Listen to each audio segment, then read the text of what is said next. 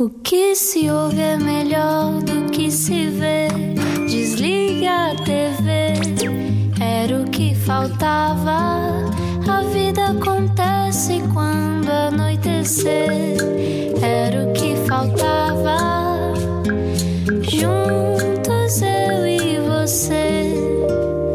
Mais uma vez juntos na Rádio Comercial. Muito boa noite e obrigado por estar no Era o que Faltava. Espero que esteja pronto uh, para aprender, porque eu estou. E, e tu também? Sim, na próxima hora tenho o caderno e já disse ao, ao, nosso convidado de hoje que vai nos tornar nesta próxima hora super profissionais de rádio. Vamos, vamos ganhar todos uhum. super poderes. E quem estiver a ouvir também vai ficar super uh, acondicionado na sua profissão. Acondicionado. acondicionado. Radialistas e ouvintes de alta competição é o que vamos ter aqui depois desta conversa.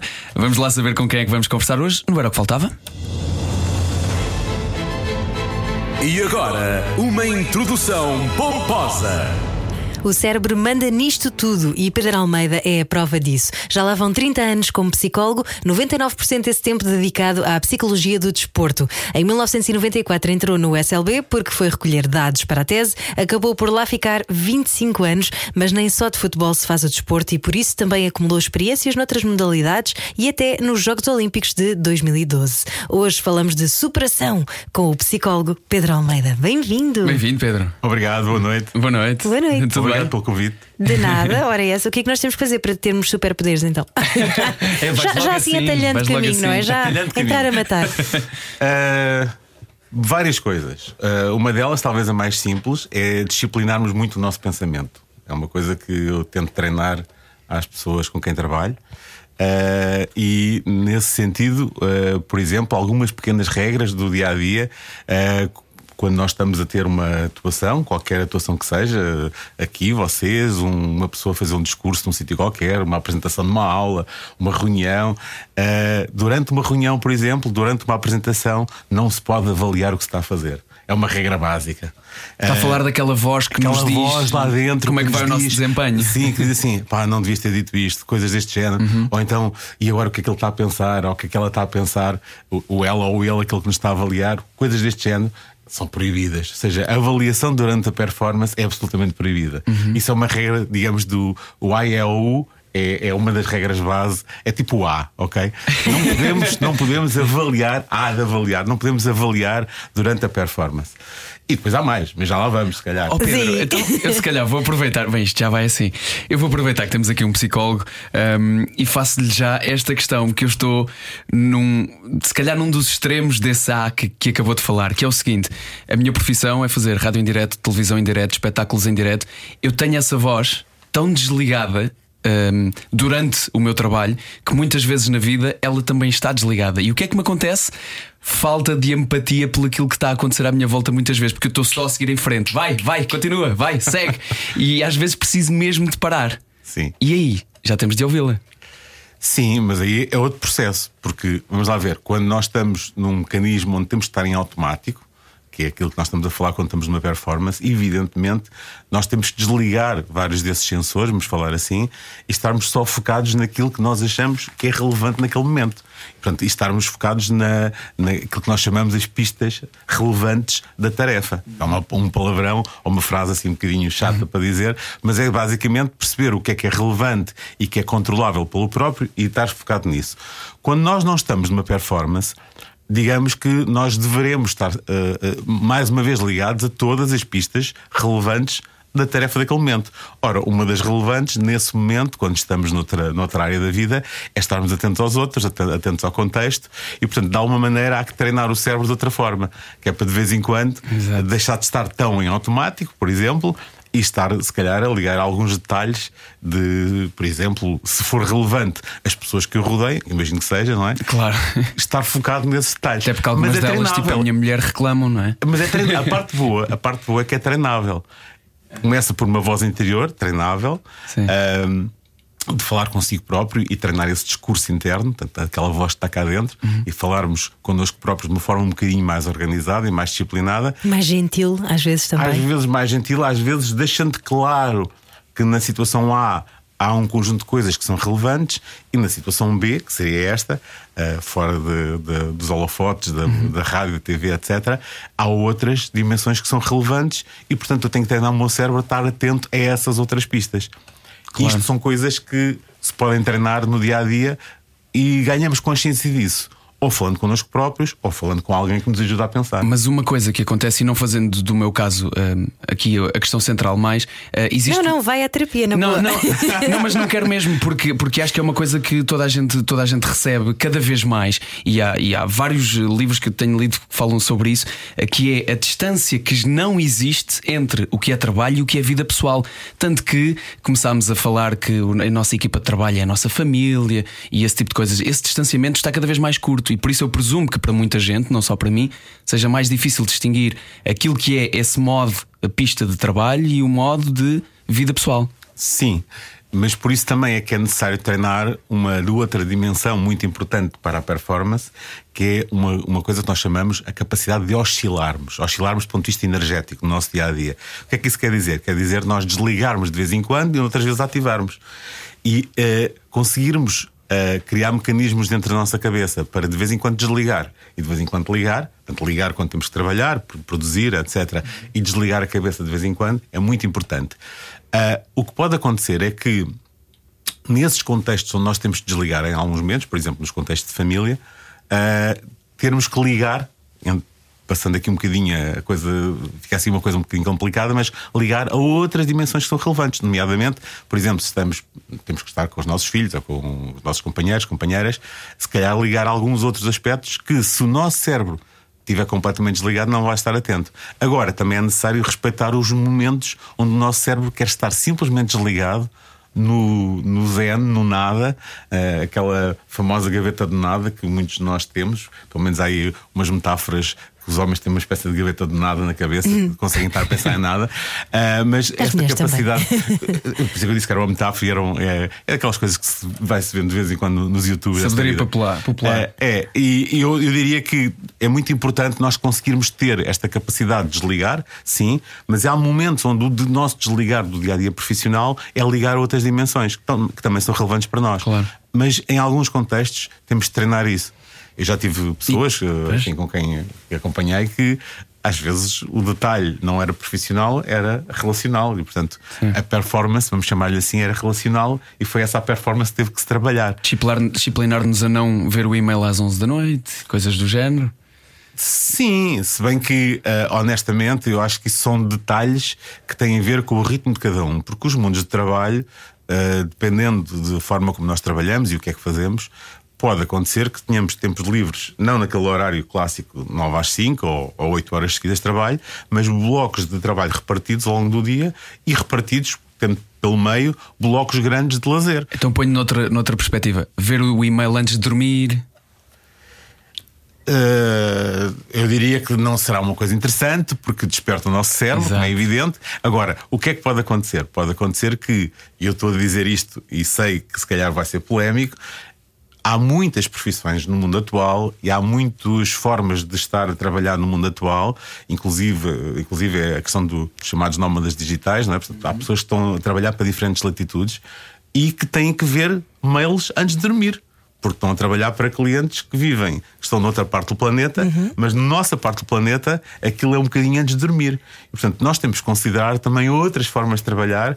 Claro que não é o clássico mas temos que considerar que talvez seja possível em algumas pessoas. E portanto, eu acho que isso, nos tempos que correm, uh, inclusive com estas novas facilidades que agora vieram ao de cima com a pandemia, de estarmos muita, muitos de nós, muitas pessoas em casa a trabalhar, uhum. vai acontecer diferentes formas de organizarmos o trabalho. Que ainda estão para ser descobertas. Eu acho que ainda estamos naquela fase de estar a ler a realidade e ver o que é que a realidade nos vai ensinar. Mas eu julgo que vai acontecer que nomeadamente aqueles que têm que trabalhar para diferentes latitudes, não vão ter outro remédio se não trabalharem em horários muito diferentes daqueles que nós costumamos trabalhar. E no fundo não há fórmulas mágicas. O Pedro Almeida trabalhou e trabalha durante há, há 25 anos, pelo menos, com atletas de alta competição, nomeadamente no Benfica, não é? E, e que por isso, eh, muitas vezes, será difícil arranjar uma forma estanque de dizer é assim que se deve trabalhar. Sobretudo quando, se calhar, eles estão habituados a treinar num determinado horário e depois vão viajar para outro país qualquer com um fuso horário diferente em que muda tudo na rotina deles, uh, comida, sono, etc. Portanto, tem que haver uma maleabilidade em tudo isto. Será Sim. por aí? Os anos todos que eu tive no Benfica, foi até 2019, uh, eu diria que isso era uma realidade, mas eu acho que ainda é maior a realidade, por exemplo, em algumas modalidades individuais, onde os atletas, porque no futebol, por exemplo, e muitos desportos coletivos, as semanas são, uh, embora sejam muito diferentes umas das outras, porque há sempre diferentes jogos e diferentes viagens, há um clássico que é uh, há uma competição ao fim de semana ou duas vezes por semana. Uh, e há um mecanismo que é os treinos, os, jo os jogos, os treinos, os jogos, portanto, isto acontece. Uh, e as viagens existem associadas a, aos jogos que se vai fazer para fora, as viagens que se vai fazer para o estrangeiro, etc. há modalidades, por exemplo, individuais, que eu, atletas que eu acompanho, de surf, por exemplo, ténis, para dar alguns exemplos, automobilismo, onde os atletas chegam a estar uh, 35 semanas por ano fora de Portugal, uh, em latitudes completamente diferentes. E, portanto, com esses atletas, colando com a conversa anterior, e se alguém tiver esse tipo de trabalho, é muito difícil imaginar que se vai trabalhar das 9 às 5 ou das 9 às 6. Porque esses atletas às vezes estão no Havaí ou estão uh, no Japão e nós, se queremos ajudar esses atletas, temos de estar ajustados aos horários deles, porque não temos como, não é? Eles não vão falar connosco às 4 da manhã deles. Provavelmente eu é que vou ter que falar às 6 da manhã, ou às 2 da manhã, ou às 3 da manhã. Então é um bocadinho isto que às vezes acontece. E com os atletas. Um, eu diria que acontece muitas vezes, uh, evidentemente, eles terem que se ajustar também. Uh, os seus fusos horários são completamente dispares de qualquer uh, cidadão normal. Sei lá, basta pensar nas viagens para qualquer contexto, qualquer jogo, não é? Em que muitas das vezes tem que fazer viagens às 6 da manhã ou regressar. Eu estive no Benfica muitos anos e quantas e quantas vezes nós voltávamos dos jogos em Braga que se jogava às nove da noite, vamos imaginar, para dar na televisão, não é? E depois regressávamos depois do jogo e chegávamos às quatro da manhã a casa, de autocarro. Portanto, equipa profissional, portanto, não estamos a falar propriamente do, ali do, com o devido respeito da cascalheira, como se costuma dizer. Estamos a falar de atletas profissionais que terminam e chegam a casa às quatro da manhã e, portanto, um dia a seguir, às onze da manhã ou às dez da manhã, vão trabalhar outra vez. Portanto, eu acho que Acho que são casos diferentes, são os atletas de alta competição que têm a sua vida, mas levando para a vida de todos nós, no dia a dia, no, da maior parte das pessoas, eu acho que cada vez mais as pessoas têm que ter, digamos, a, a sua atividade, nomeadamente quem tem atividade liberal, em contextos e em momentos muito diferentes. E, portanto, voltando à, à história do e-mail, de, de antes de ir para a cama, uhum. é evidente que não me parece ser uma coisa interessante, porque desperta o cérebro antes de irmos dormir, mas pode acontecer que muitas das vezes não temos outro remédio, porque senão não conseguimos ajudar as pessoas que queremos ajudar ou, ou produzir para quem queremos produzir. Uhum. Diz que um, quando deixou o, o Benfica, uh, depois de 25 anos de, de trabalho, entrou sozinho na altura, foi uh, o primeiro de todo. Primeiro do... psicólogo do, do desporto? Não, psicólogo, o primeiro psicólogo do desporto não fui de todo em Portugal. Portanto, houve uma... Mas no Benfica, em no particular. Benfica, sim, Benfica, no Benfica sim, em particular. Sim. Antes foi. de mim só havia para psicólogos. Foi para psicólogos. Para psicólogos. Havia, havia, umas, havia umas, umas histórias antigas do, de, um, de um. chamados bruxos, não é? Que era, eu costumava dizer Como a brincar. Existe? Existia naquele tempo. No desporto? No futebol, em particular, existiu, ainda continua a existir em muitos, muitos clubes. Que iam lá, uh, iam lá pôr os atletas firmes e irtos? Por exemplo, sim. Como fui, o Alexandrino. Zandinga, sim, sim, sim, o Zandinga, o Delano Vieira, nessa altura, em 94. Uh, digamos que os, as pessoas com quem eu contracenava nas mesmas áreas, vamos chamar-lhe assim, uhum. eram, eram, esses, eram essas pessoas. E mesmo, enfim, na, no, na, apareciam na televisão, muitas das vezes. Agora já, já é muito raro, quer dizer, não Sim, Mas uma coisa é aparecer recordo. na televisão para efeitos de comédia, outra. Não, mas nessa altura, nessa altura nos anos 90, não era para efeitos de comédia. Como medievais é que nós éramos nos anos 90? Não sei, mas. Não, se calhar não havia ainda uma base científica que pudesse sustentar, mas, mas os a, princípios a seriam parecidos. Não, não nasceu agora. Não, não. Dizer, vamos lá ver. Tem muito a ver com as crenças, tem muito a ver com as crenças das pessoas que estão a mandar, não é? Uhum. Uh, num determinado momento. E, e, e se as crenças de quem está a mandar num determinado momento, isso ainda é válido agora, for que são essa, essa é a forma de ajudar as pessoas, uhum. pois claro, vai-se por aí, como se vai por outras áreas atualmente. Eu aprendi Portanto, com, com, o Pedro que um dos primeiros psicólogos do desporto surgiu nos anos 60 como equipa de ciclismo, é isso? Uh, em Portugal, em, não, nos anos o primeiro estudo com atletas de Ah, alta competição estudo, ok. foi no final do século século XIX. Ah, sim, Final do século XIX com século ciclistas. XIX. Com ciclistas.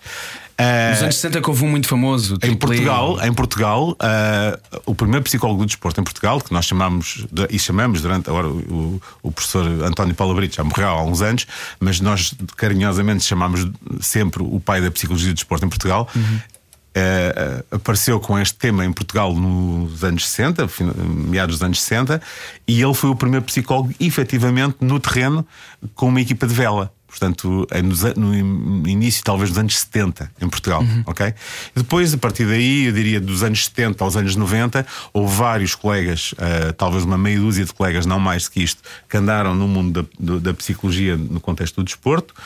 E nos anos 90 eh, começaram a surgir mais colegas, porque houve uma formação nesta área em Portugal, um mestrado em Psicologia do Desporto, eh, na qual eh, eu fui um dos participantes, foi o primeiro mestrado que houve, e nessa altura surgiram vários colegas e começámos a ter vários de nós intervenção no terreno. E a partir daí, efetivamente, começaram a surgir digamos, mais experiências. A minha foi uma delas, que começa efetivamente numa recolha de dados para a tese de mestrado. Porque Benfica é ao lado da minha casa, portanto, e foi, Estava no sítio certo à hora certa. foi bater à porta, tentar. Tive a sorte, honestamente, de ter eh, duas pessoas na altura que me ajudaram. Na faculdade onde eu trabalhava havia um, um jogador de futebol do Benfica, que era o William, que era um central. Não sei se recordam de, de um jogador que era um defesa central do Eu só Benfica. me lembro do Prodome, porque eu só vi.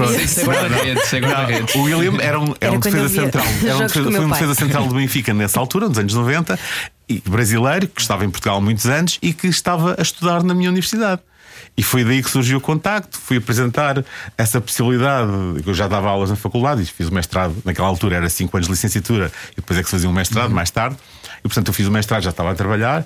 E, e- e nessa altura faço esta ponte, vou recolher dados para, para a tese de mestrado, na altura mestrado na Universidade do Minho, e, e- e fui. E, e ele abriu umas portas e houve um diretor que me abriu as portas para recolher dados e para depois apresentei um projeto e fiquei. E depois outro projeto e quando é para mim passaram 25 anos. E se calhar já desconfiava, se calhar já desconfiava que a preparação física não era só o suficiente, mas depois ver isso na prática. O que é que se sente? Uh, Perceber o feedback dos, dos atletas? Eu sei que há muita gente que ainda hoje lhe agradece. O Simão Sabrosa falou de, de, uh, de ter ajudado a otimizar os penaltis. Uh, o Luizão. Luizão também, não é? Que agradeceu. Uh, mas conte-nos como é que é perceber que depois na prática isso tem de facto efeito.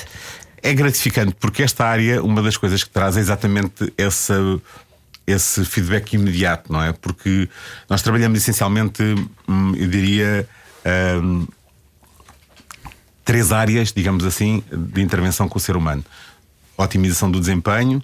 Ah, ajudar a que não surjam hum, problemas do ponto de vista de saúde mental, mas se surgir, intervir na- nas situações de crise ou de fragilidade emocional, vamos chamar assim. Mas a primeira então é a otimização do desempenho. A primeira é a otimização de desempenho É a razão pelo e qual o clube- E, e é a razão pela qual nós, na maior parte dos casos, estamos nas- nos contextos. Uhum. Só que a, a- a- a boa notícia é que nós, tendo formação em psicologia, podemos de facto ir. eh, trabalhamos como. como treinadores mentais, vamos chamar-lhe assim, como psicólogos do desporto, muitas das vezes estamos muito colados a esta ideia de sermos os treinadores da parte mental, mas eh, temos esta outra dimensão, claramente, da nossa formação de base, que nos permite ir à dimensão mais profunda do funcionamento psicológico. O que faz com que também dimensões associadas a perturbações de saúde ao nível da saúde mental, do bem-estar do sujeito, e depois de intervenções em situações de crise aconteçam. Quando nós temos, quando nós fazemos as nossas intervenções e potenciamos as pessoas e as pessoas nos agradecem, é, é espetacular, não é? Porque honestamente eh, todos nós gostamos de ser reconhecidos. Mas quando somos reconhecidos em público, melhor. A maior parte das vezes, eu diria 99,9% das vezes, as pessoas eh, só recebemos o reconhecimento direto das pessoas, não é? No, no nosso dia a dia com essas pessoas. Mas quando isso é feito em público, para nós é muito bom, como é evidente, porque além de ter o reconhecimento público, eh, enfim, é uma espécie de uma massagem ao ego, que é muito interessante. Agora, eh, a parte boa do nosso trabalho é que na componente de otimização do desempenho, os resultados são muito imediatos muitas das vezes, pelo menos nas primeiras, nos primeiros momentos. Mas como? Como é que isso se faz? com aquelas pequenas regras. Às vezes são coisas muito pequenas. São bloqueios? São pequenos bloqueios, são coisinhas muito pequeninas, ou então são pequenos detalhes que, se otimizar, obviamente estamos a falar de atletas, eu trabalho com atletas de alta competição, que, na maior parte dos casos, eu apanhei atletas de alta competição que a dimensão técnica, a dimensão física, todas as outras dimensões são muito boas, estão num patamar bastante elevado. E, portanto, às vezes são pequenos detalhes, eu costumo lhe chamar aquele fine-tuning da televisão. Eh, é- estamos a ver o canal certo já, só que há, uma sombrinha na imagem e às vezes é só um toquezinho. E esse toquezinho, às vezes, é aquilo que começávamos a falar, a- forma como pensa, a forma como está a avaliar o momento em que está a avaliar, ah, o foco. ah, em que, que está, digamos, onde é que está a pôr o foco em si próprio, se é naquilo que quer em termos de resultado ou se é naquilo que ele pode controlar naquele momento. Por exemplo, tipicamente, ah, muita ansiedade surge nos atletas porque focam-se mais no resultado do que naquilo que lhes pode fazer chegar ao resultado. Que são Isto- coisas que não se podem que controlar. não se podem controlar. Por exemplo, quando alguém está muito focado em querer, vamos imaginar, ter um ser melhor que o outro. Eu quero ser melhor que a Ana. Em vez de estar focado naquilo que eu controlo para ser melhor que a Ana, pode acontecer que se eu for melhor que a Ana, a coisa corre bem. Mas se por acaso não for melhor que a Ana, na minha atividade, mas imaginar que estamos a correr, eh, a coisa vai correr mal para mim. Porquê? Porque não, não tenho onde me agarrar. Não me sinto seguro, não me sinto a controlar nada. E quando eu não tenho sensação de controle, lá me dispara a ansiedade. Aliás, eu costumo dizer que a ansiedade e a confiança funcionam como uma espécie de, um, de um- uma balança ou um, ou um, ou um baloiço, não é? Quando uma sobe, a outra desce. Sobe a ansiedade, desce a confiança. A confiança estado. Confiança naquele momento. A minha sensação de confiança num determinado momento. E a ansiedade também estado naquele momento. Portanto, se eu sinto ansiedade, normalmente não tenho muita confiança. Quando sinto confiança, normalmente tenho menos ansiedade. Porquê? Porque estou mais focado em coisas que eu controlo, sinto-me confiante, sinto-me capaz de fazer alguma coisa. E a ansiedade tipicamente desaparece porque a ansiedade surge muito porque não sinto sensação de controle. E porque estou a amplificar alguma coisa que eu não controlo, provavelmente. Qual é que é assim, o maior bloqueio que pode surgir e que já conseguiu resolver num atleta? Uh, o maior, eu diria que mais do que o maior, uh, alguns com alguns impactos bastante grandes. Uh, por exemplo, um atleta, não dando o nome, que numa situação muito difícil da sua carreira, numa- num momento que poderia ser ir, ir para cima ou ir para baixo, vamos chamar-lhe assim, ou seja, quase que desistir ou, ou continuar.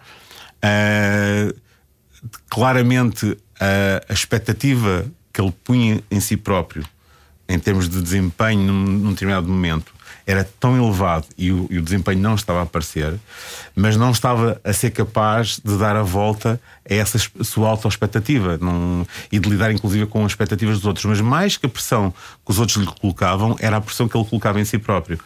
E o simples facto de, num momento, ter conseguido chegar até esse atleta, chegar dentro, vamos chamar-lhe assim, e colocar-lhe o foco muito mais nestas dimensões que ele controla e muito mais a valorizar as pequenas coisas que já tinha feito e, ah, digamos, aliviar um bocadinho a mochila de- da pressão que estava a fazer em si próprio, fez com que esse atleta, por exemplo, não tivesse desistido. Eh, e, e não ter desistido, claramente, eh, transformou um bocadinho essa carreira. Eh, e isso foi um momento que depois foi publicamente reconhecido e, e- e foi, muito feliz. Portanto, esse foi o momento de Luizão, que o Luizão falou publicamente há uns anos atrás, quando, quando terminou a carreira, e esse é um marco importante, porque foi um- uma coisa que, inclusive, o próprio atleta colocou em termos públicos. Ahm, e depois há outros momentos, enfim, eu diria que estas questões da ansiedade ah, estão sempre presentes. Eu- o que mais não faltam são atletas e pessoas numa vida cotidiana com grandes competências que, do ponto de vista da preparação, são excepcionais, mas que, em contexto de avaliação, fragilizam bastante. Ah, e não conseguem dar o, aquilo que têm dentro de si num contexto de onde estão a ser avaliadas. E, e quando eu consigo ajudar, e isto sim acontece, eu diria, é para aí, representa para aí 30, 40% dos meus casos, quando eu consigo ajudar alguém a vencer esses me- mecanismos e esses momentos de ansiedade e a conseguir ter performance, eu fico muito feliz porque ajudei claramente alguém. Muito bem, estamos à conversa hoje, não era o que faltava, com Pedro Almeida, psicólogo do desporto. Todos nós sabemos quais são as consequências físicas para um atleta eh, de alta competição, desde as lesões à carreira relativamente curta. As psicológicas cada vez estão mais a ser faladas, as consequências psicológicas de ser um atleta de alta competição ou na vida comum de qualquer pessoa, querer fazer o melhor possível aquilo que faz e esse distanciamento entre o que é uh, a vida profissional e a vida pessoal. Uh, temos ouvido vários exemplos e cada vez mais de atletas que ganham grandes dificuldades, chegam a grandes dificuldades na sua vida psicologicamente por se dedicarem ao desporto e já a seguir precisamos de falar sobre isso. Como contrariar isso, como manter esse equilíbrio com o Dr. Pedro Almeida, hoje, no Hora que Faltava. Era o que faltava. Com João Paulo Souza e Ana Martins. Juntos eu e você. Na Rádio Comercial.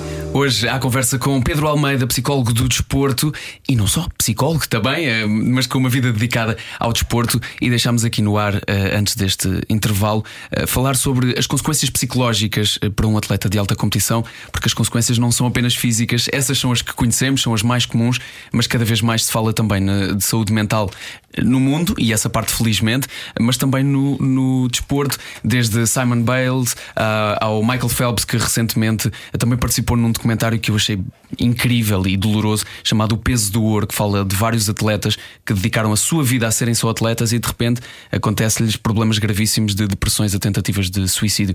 Existem consequências reais que um psicólogo pode travar para um atleta de alta competição? Sim, claramente.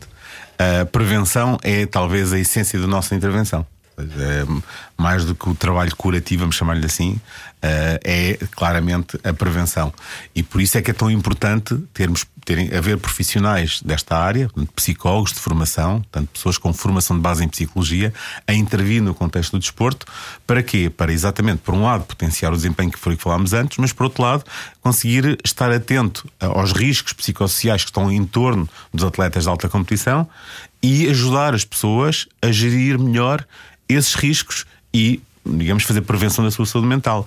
E isso quer dizer o quê? Quer dizer uh, as pessoas conseguirem gerir várias coisas que são agressivas para sua, o seu funcionamento mental, uh, são danosas para a sua performance, depois como, como atletas, mas sobretudo são uh, que vão criar danos claramente se a pessoa não se protege, se não consegue criar mecanismos de saber lidar com as emoções, de saber lidar com os outros, e essa, essas dimensões têm que ser prevenidas quando os atletas estão numa tenra idade, são jovens atletas, depois na sua carreira de adultos, uh, naquilo que são os mecanismos que vão acontecendo ao longo da vida, uh, que são muitos uh, e que podem ser desde questões da, das exigências do próprio a si próprio, as exigências dos outros, as exigências dos outros, os outros próximos, dos pais, o próximo, eu disse próximos agora só que é para ficar geral, mas Exato. família, começar pelos pais, sim, pelos companheiros, companheiros, pelos treinadores, pelas treinadoras, uh, pelos dirigentes, mas também por aquilo que é a opinião pública, os mídia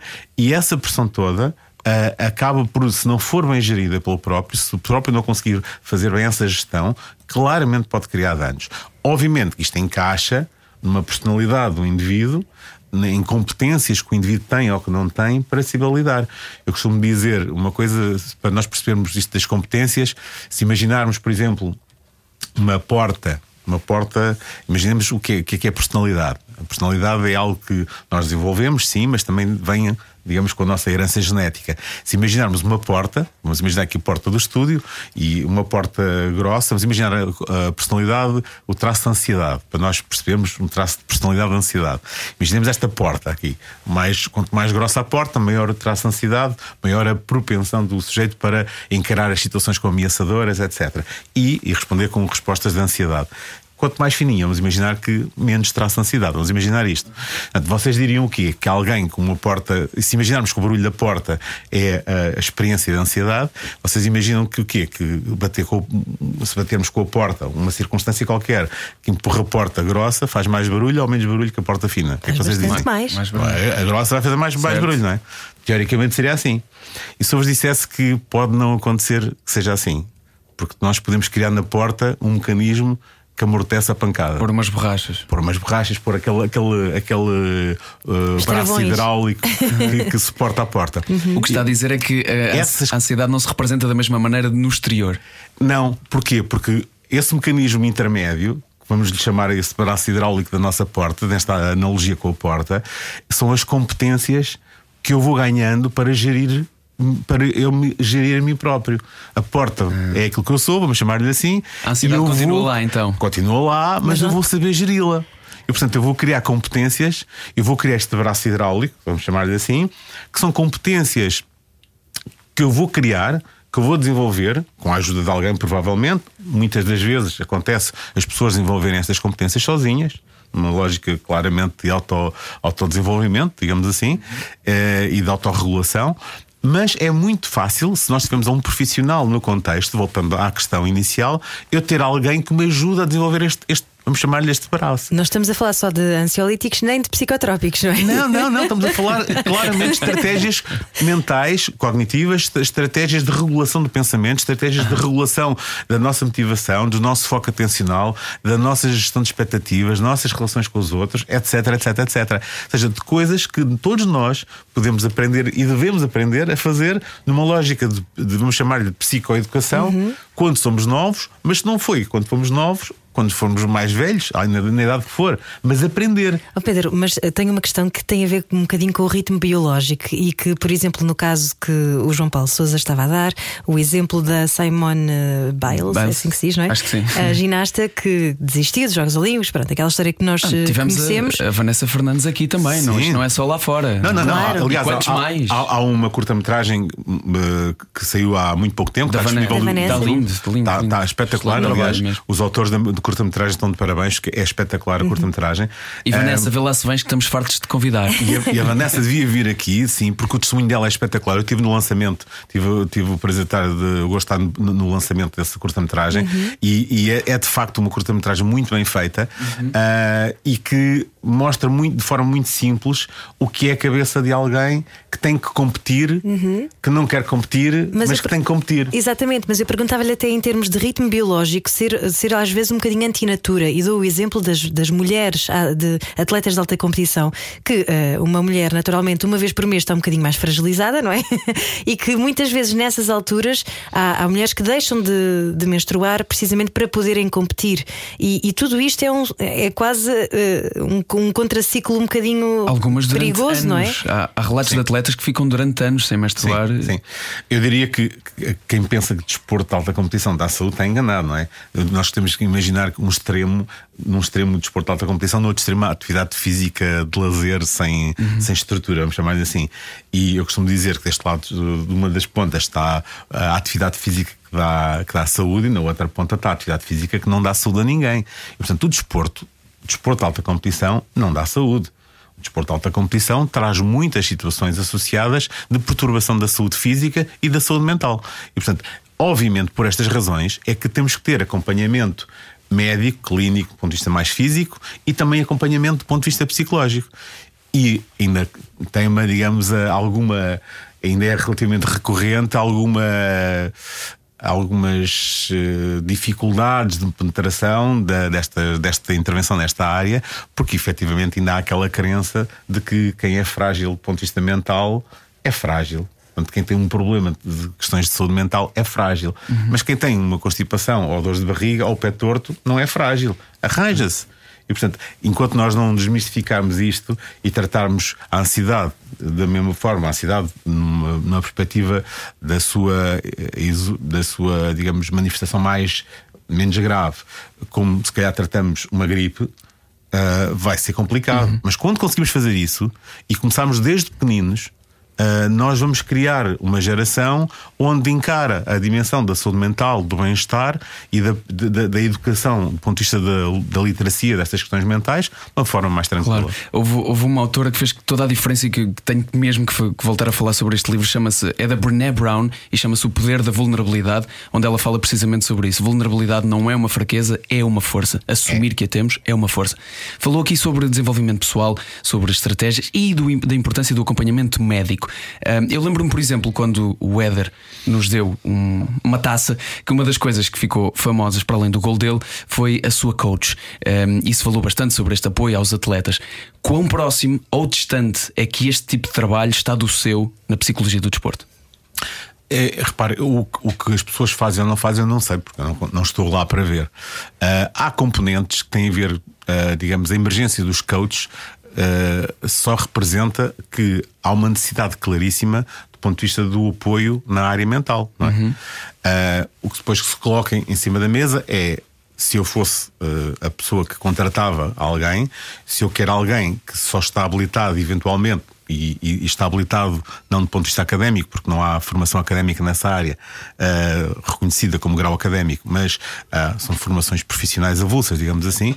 Mas se eu se tivesse que contratar alguém e fosse dono de uma instituição, por exemplo, eu, eu, eu tentaria perceber se quer alguém que me vai ajudar um atleta só na perspectiva de comportamentos que podem potenciar o desempenho, ou se quer contratar alguém neste caso alguém com formação em psicologia, que pode fazer a mesma coisa e ainda cuidar das questões de saúde mental dos atletas.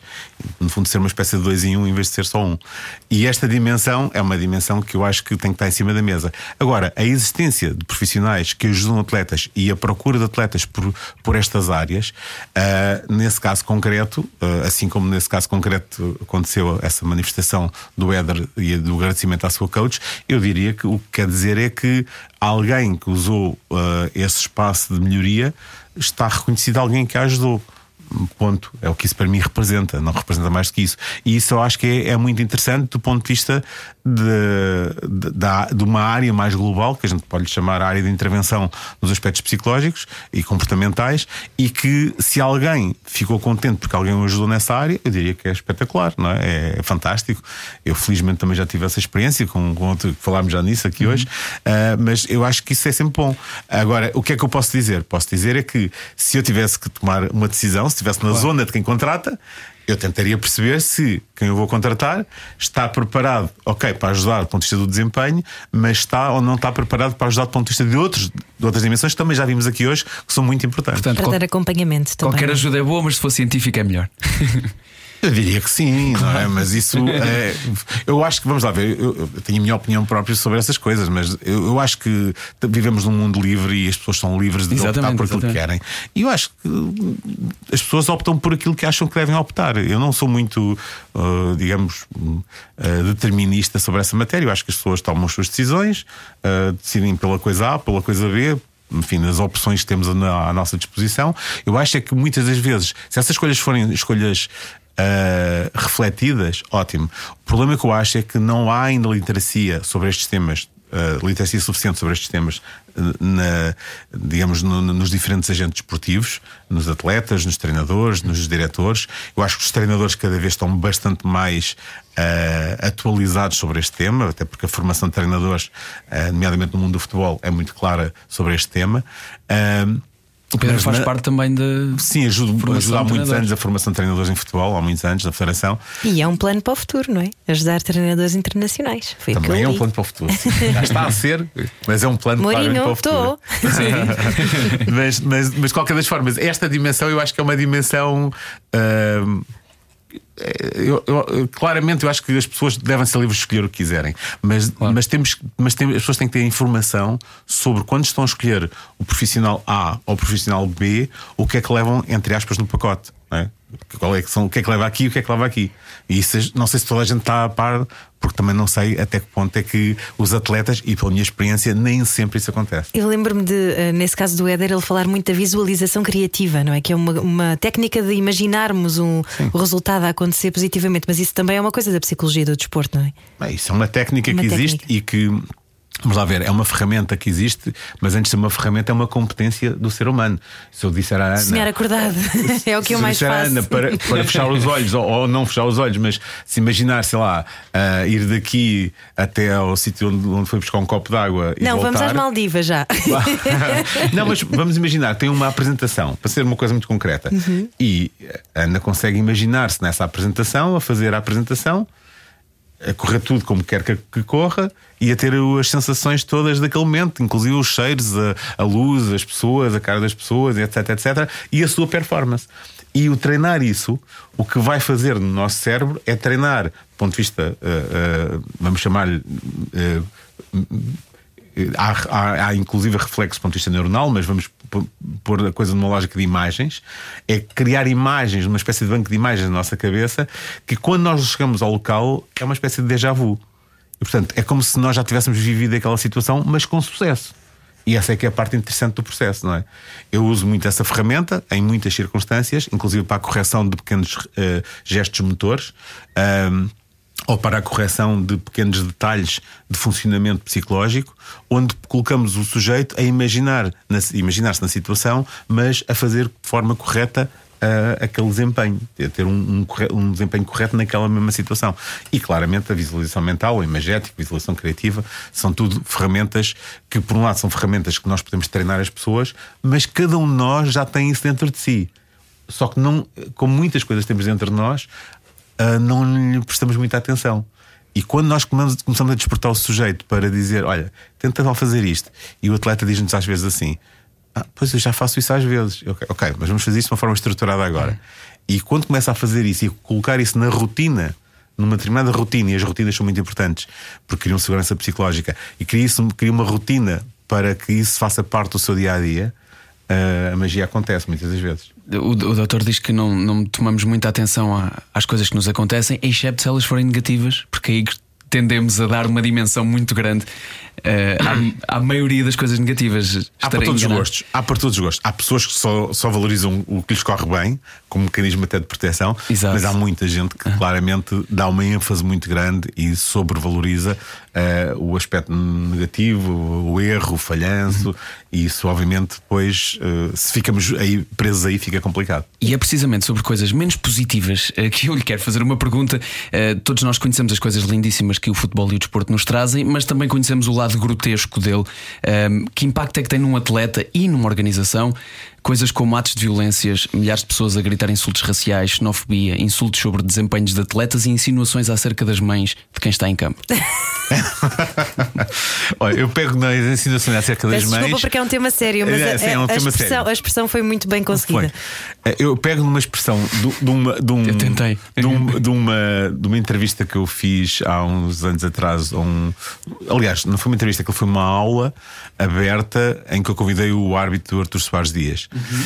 E, e ele disse-me que. Uh, um jogo sem, sem esse tipo de impropérios não é não, não, lhe dá a mesma pica e portanto ele claramente precisa de alguma, alguma agitação à volta dele para, para que a coisa conseguiu, funcione. Conseguiu dar a volta. Claro, obviamente, é? obviamente. E portanto, o que eu quero dizer é que uh, numa fase da vida profissional dos atletas, este tipo de estímulos externos já não provocam nada, exceto quando de facto são levados a um patamar, nomeadamente as questões do racismo. Eu vivi uma situação dessas uh, no, no futebol jovem, uh, com aquelas tradicionais manifestações do público a imitar macacos, uh, quando tem um atleta de, de, de negro na, no campo.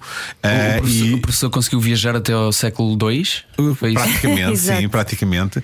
E aí sim as manifestações são muito imediatas dos atletas, essas já as vi várias vezes, uma das vezes de forma bastante, de forma bastante forte e marcante. foi tal forma que depois o atleta não se conseguiu recompor durante o jogo e teve que sair. Uh, foi há bastantes anos, num, num jogo de júniores, uh, não me recordo, era o Benfica contra alguém, num jogo de júniores. Uh, e, e digamos que as outras coisas, por exemplo, têm a ver com os pais e as mães, os nomes que se chamam às mães e aos pais, aquelas coisas que os adeptos dizem, gritam lá para dentro, filhos disto e não sei o que mais. Ah, isso aí já não, é, os atletas não ligam nada, não, daquilo passa-lhes completamente ao lado. Curiosamente, se perguntar a atletas em jogos, por exemplo, de, de jovens, se há vozes que sim lhes toca, são quando ouvem, quando ouvem os pais a dizer algumas coisas lá para dentro. Ahá, era aí que eu queria chegar, porque muitas vezes os pais são pequenos tiranos também, não é? Não, não conseguem controlar a ansiedade, a expectativa em relação aos filhos. Sim, sim claramente. No, no, por exemplo, no, falo do futebol jovem, que é aquilo que eu conheço melhor com, com muitos anos. Uh, os pais claramente podem ser um mecanismo de, de, grande apoio, como é evidente, como podem ser um mecanismo de pressão uh, autêntica. E, portanto, uh, em jogos de jovens não está muita gente a assistir. E, portanto, quem está dentro do campo ouve a voz do seu próprio pai ou da sua própria mãe, muitas das vezes. E se ouve a voz do seu próprio pai ou da sua própria mãe a dizer algumas coisas que de facto os marca, claramente aquilo pesa, não é? Uh, isso é evidente.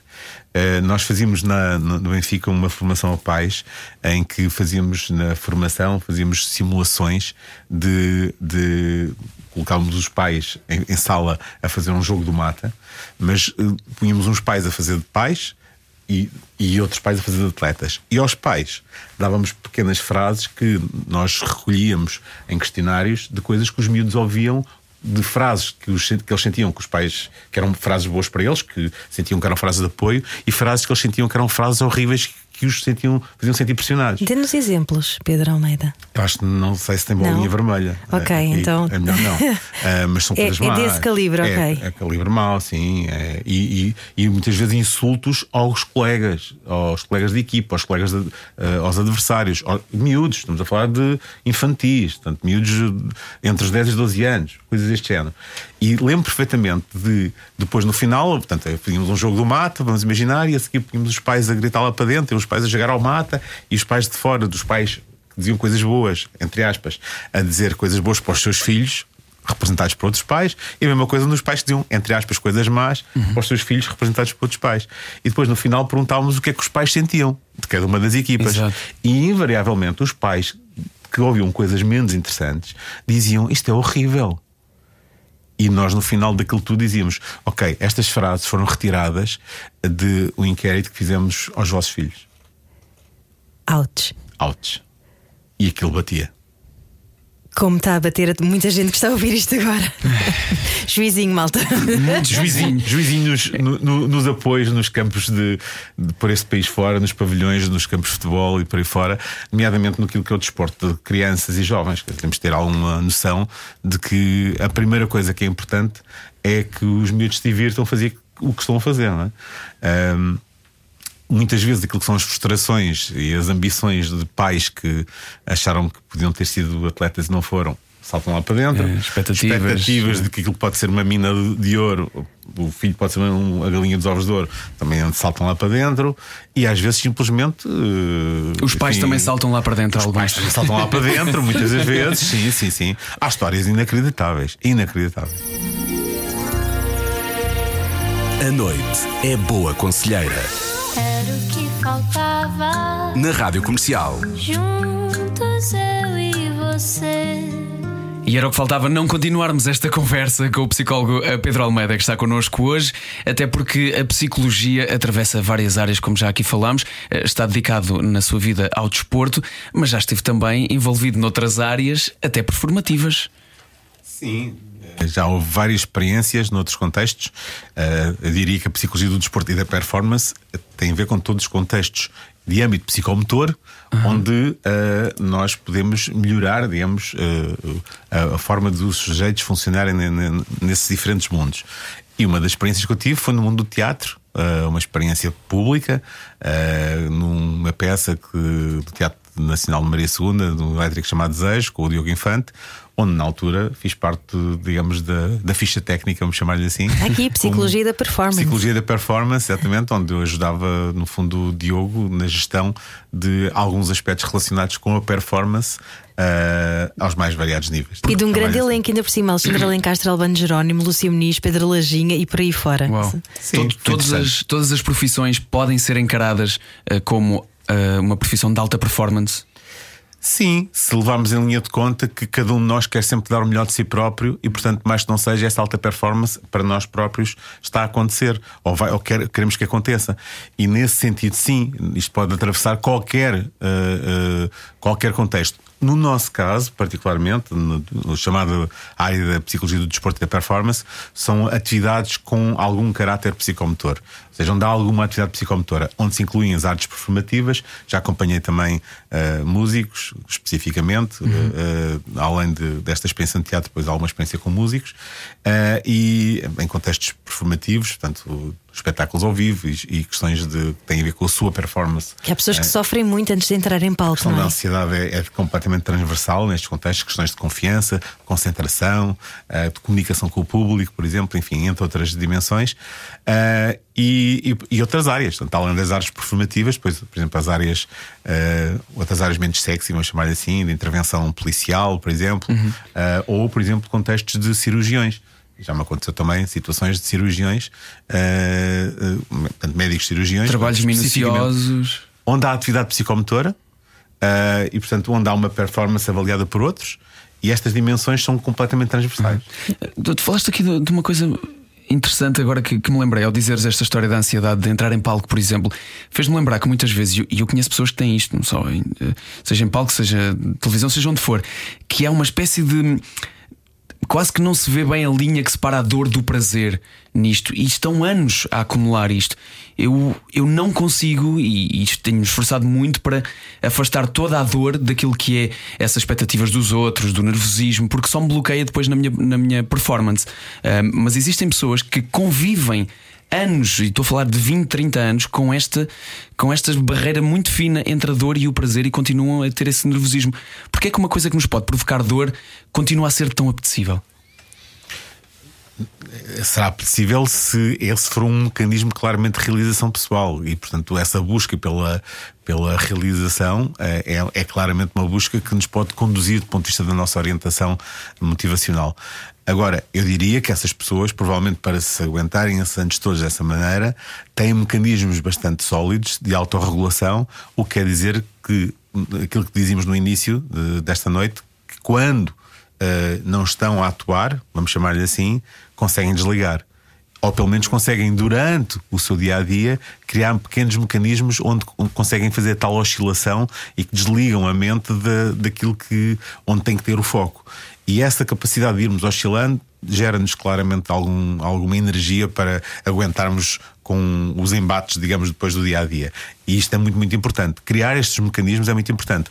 Quem tem 30 anos de profissão alto, em alto rendimento, seja em que área seja, e sempre a aguentar a ditador, eu diria que seguramente tem grandes mecanismos de autorregulação. Ou então, se não tem, estará é a sofrer bastante.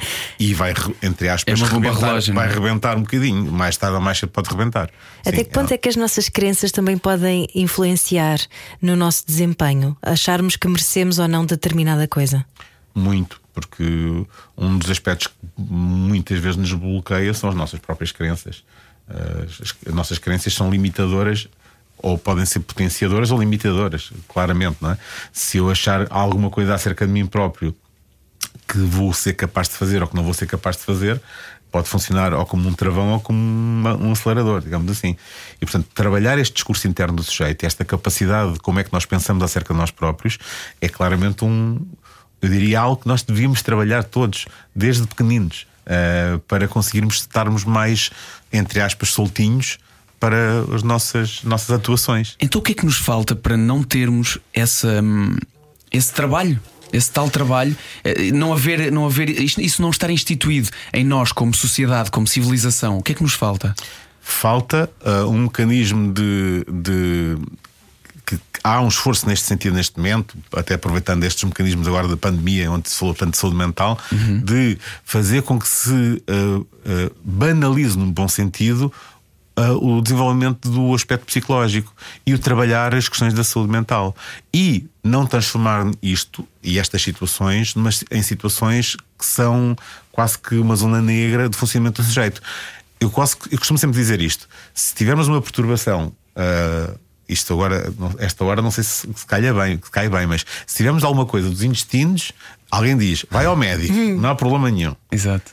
Mas se tivermos ansiedade, voltamos sempre à ansiedade, que é para todos nós percebemos rapidamente o que é que estamos a falar. E todos nós temos de alguma maneira. Todos nós temos, claro, claro. uns de forma muito exuberante num determinado período da vida, outros, outros uh, ao longo da vida, e outros com nada, mais tolerância outros mais, e outros menos a ela certo? também. Mas todos percebemos o que é que queremos dizer. Claro. Enquanto nós não conseguirmos perceber que é simplesmente mais um aspecto para desenvolvermos e sabermos lidar connosco próprios, e isto ser ensinado desde pequeninos a todos nós, tal forma que quando nós chegamos à idade de adolescentes, de jovens adultos, adultos, ah, estou com uma, uma pequena crise de ansiedade, vou resolver esta situação da maneira A ou B, mas ainda sem ser necessário entrar na, na zona crítica, que é ter que tomar medicamentos para isso. Porque há muita coisa que se pode fazer antes de chegarmos ao limite de termos de tomar medicamento. Pois. E aos burnouts e por aí fora. E é? de esgotarmos de forma, uh, de forma bastante mais profunda. Há sinais de alerta para quem pensa: será que eu estou à beira de um burnout? Sim, eu, eu diria que quando nós. Há um, há um, sinal relativamente óbvio, quer dizer que, que, muitas vezes já acontece no fim da linha, que é não conseguir dormir, não é? Esse é um sinal bastante dramático. Quando eu digo não dormir, não é dormir mal, ok? É não dormir, é não fechar os olhos, é, é não conseguir de facto adormecer. E não conseguir fazer isto durante vários. Uh, alguns dias, não é? Isto é um sinal já bastante dramático. E outro, eu diria que mecanismos onde eu não consigo desligar de forma recorrente durante muitos dias, semanas, eh, são pequenos sinais, quando eu digo não desligar, e sentir-me cansado, fatigado, exausto, emocionalmente exausto. Isto são sinais que, obviamente, eu, alguns deles são muito ligeiros e eu posso autorregulá-los. E a forma mais simples de o autorregular é aquilo que eu disse já hoje várias vezes, que é eu conseguir desligar. E isso às vezes é tão simples como eu encontrar um pequeno hobby para fazer, uma coisa simples. Uh, vou usar o exemplo mais básico de todos, que é quem tem um cão passear o cão. Às vezes, passear o cão é o, é o único momento do dia onde alguém nos guia. Por exemplo, acompanho um, um, um treinador e, e, por acaso uma pessoa que também está em contexto de liderança em que diz que é o único momento do dia onde ele não manda nada. Quem manda é o cão. e portanto, aquilo desliga-lhe o cérebro, claramente, por uhum. exemplo. E estas dimensões, nós encontrarmos coisas que nos fazem desligar o cérebro, são absolutamente decisivas, por exemplo, para uh, ir fazendo alguma prevenção de, do dito burnout. E fala-se muito também de do, do bom que sai de desligar o cérebro, por exemplo, para quem trabalha uh, em coisas relacionadas com criatividade. É, são as alturas, supostamente, as alturas mais criativas também. Mas há, há uma coisa, e agora que se fala, que se fala do burnout, um, e, e que me fez regressar àquilo que foi a pandemia, onde eu percebi que poderia estar perto de uma coisa dessas. Eu só percebi porque parei. É preciso vivermos na pele muitas vezes aquilo que está. Um, esse tipo de coisas, ela, chegarmos a um ponto em que já não dá mais ou existe ali uma, um, um rasgão sério uh, de várias coisas da nossa vida para percebermos efetivamente a importância delas, assim como foi necessário uma pandemia para nós nos apercebermos que a saúde mental afinal é importante. É a melhor maneira de romper crenças, é esta? Eu diria que é uma maneira com custos relativamente elevados. É mais dolorosa, pelo menos. Mas como muitas coisas na nossa vida, às vezes ir contra a parede Muitos de nós que temos filhos fizemos isso, não é? Às vezes deixamos cair para ver se, claro, com, com algum controle, para ver se aprende de uma vez por todas alguma coisa. Mas eu acho que, evidentemente, é, neste caso concreto, se do ponto de vista social nós tivéssemos estes mecanismos, nós não, não teríamos essa necessidade. Agora, muitas das vezes isso é verdade. O que, está, o que está a dizer é claramente verdade. Ou seja, às vezes só quando nós passamos por algumas situações é que conseguimos perceber que epá, isto também pode acontecer a mim. Afinal, isso não acontece aos outros, também pode acontecer a mim. Dou um exemplo. Uma pessoa que eu acompanho, uh, claramente, uh, durante o período da pandemia, uh, passou por uma situação de estar fechado, como muitos de nós, claro. e, e, os seus mecanismos de oscilação de, de, para, para, desligar era exatamente o, os, a, a, sua atividade profissional que, que implicava, por exemplo, viajar bastante. E não se apercebeu que o facto de ter ficado em casa e não viajar, o que isso lhe provocou. Isso foi de tal forma que ao final de um ano estava a ir às urgências de hospitais com taquicardias e coisas do género, portanto, com, com ansiedade e com experiências de ansiedade, com manifestações somáticas, físicas muito violentas. Mas depois de todos os exames disseram não, você não tem nada. E portanto não tem nada e aquilo que tem provavelmente é ansiedade. Portanto, isso é stress, é ansiedade, tem que tentar perceber como é que pode resolver isso de outra forma. E, e, e de facto, quando, quando, se, quando se, andando para trás no filme do sujeito, conseguimos perceber o que é que estava a acontecer na cabeça dele e ele introduziu, ok, então vou fazer alguma coisa que me liberte, porque não era só as viagens, eram as viagens e as viagens eram um mecanismo que essa pessoa tinha de estar sozinha, estar com ela própria. Porque estando em casa estava com muita gente sempre. Coisa que ele não tinha, ele tinha esse equilíbrio no seu dia a dia anterior. Porque estava com a sua família, em casa, bem, tranquilo, mas depois tinha os seus momentos sozinho, solitário, que ele gostava e que era um mecanismo de evasão pessoal para desligar e para desconectar. Ora, quando ele deixou de ter isso, não se apercebeu que meteu-se numa gaiola e, e, e, teve manifestações. E por isso é que eu estou a dizer que é tão importante nós termos esta, este autoconhecimento esta capacidade depois de nos regularmos a nós próprios, sabendo quais é que são os triggers, os gatilhos que nos fazem desligar e os gatilhos que nos fazem estar focados. E questionarmos sobre coisas como no, as nossas rotinas que nem nos apercebemos porque é que elas existem e precisamos delas. Sim, às vezes é difícil nós fazermos isso sozinhos. É importante saber isto. porque nós muito, muitas vezes não conseguimos ser advogados em causa própria, não é? É uma expressão que nós Somos sabemos. muito parciais. Não conseguimos ter esse, Claro. esse, esse distanciamento para nos, para nos vermos a nós próprios em algumas situações. E é por essa razão que é tão importante e interessante, muitas das vezes, termos alguém com quem falar. Nós próprios, na nossa profissão, na minha profissão, temos sempre alguém com quem falar, a maior parte das vezes. Portanto, temos nós próprios os nossos mecanismos eh, de chamada de supervisão ou de intervisão, que é quando já somos um bocadinho mais crescidos na profissão, arranjamos outros colegas como nós para trocar, entre aspas, umas bolas Ai- ainda bem. para, para nos atualizarmos. Ainda bem que fala disso, porque uma das coisas que eu, que eu pensei quando estava a preparar esta, esta entrevista foi precisamente, foi precisamente isso. E gostava. Acho que já deu a resposta, mas gostava de aprofundar um bocadinho isto, eh, mais um bocadinho isto. Porque durante a pandemia, por exemplo, pensei muito nisto. Quem é que vai tratar dos médicos depois de tudo isto? Porque os médicos estão a cuidar-nos, mas a saúde mental deles, eles viveram num campo de batalha durante um ano ou dois. De certeza que houve consequências severas sobre isso. Quem é que trata da parte psicológica de um psicólogo? São, é outro psicólogo? Sim, Normalmente é obrigatório, vezes, não é, o- terem? Sim, na maior parte de nós, quer dizer, é recomendado, não- obrigatório não é, mas, Sim, é, mas é recomendado é altamente recomendável por parte da, da- Nós sabemos isso desde que somos formados, a necessidade de termos supervisão durante alguns anos e, e ou de termos mecanismos de intervisão, que é, no fundo, termos grupos de pares com quem podemos trocar eh, ideias, experiências, reflexões e, no fundo, fazer o nosso processo de autorregulação. A mesma coisa acontece com médicos. Uh, tem muitos mecanismos de, de pares, de troca de ideias para discutir situações, discutir casos.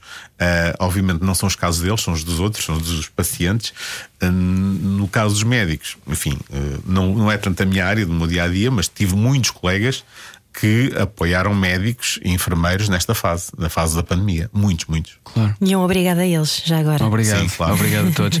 E obrigado, Pedro, por nos vir falar deste assunto tão importante. Obrigado, Obrigadíssimo, mesmo. Foi o Era o que Faltava. Amanhã há mais. Beijos e abraços. Beijinhos. Era o que faltava. Com João Paulo Souza e Ana Martins. Juntos eu e você. Na Rádio Comercial.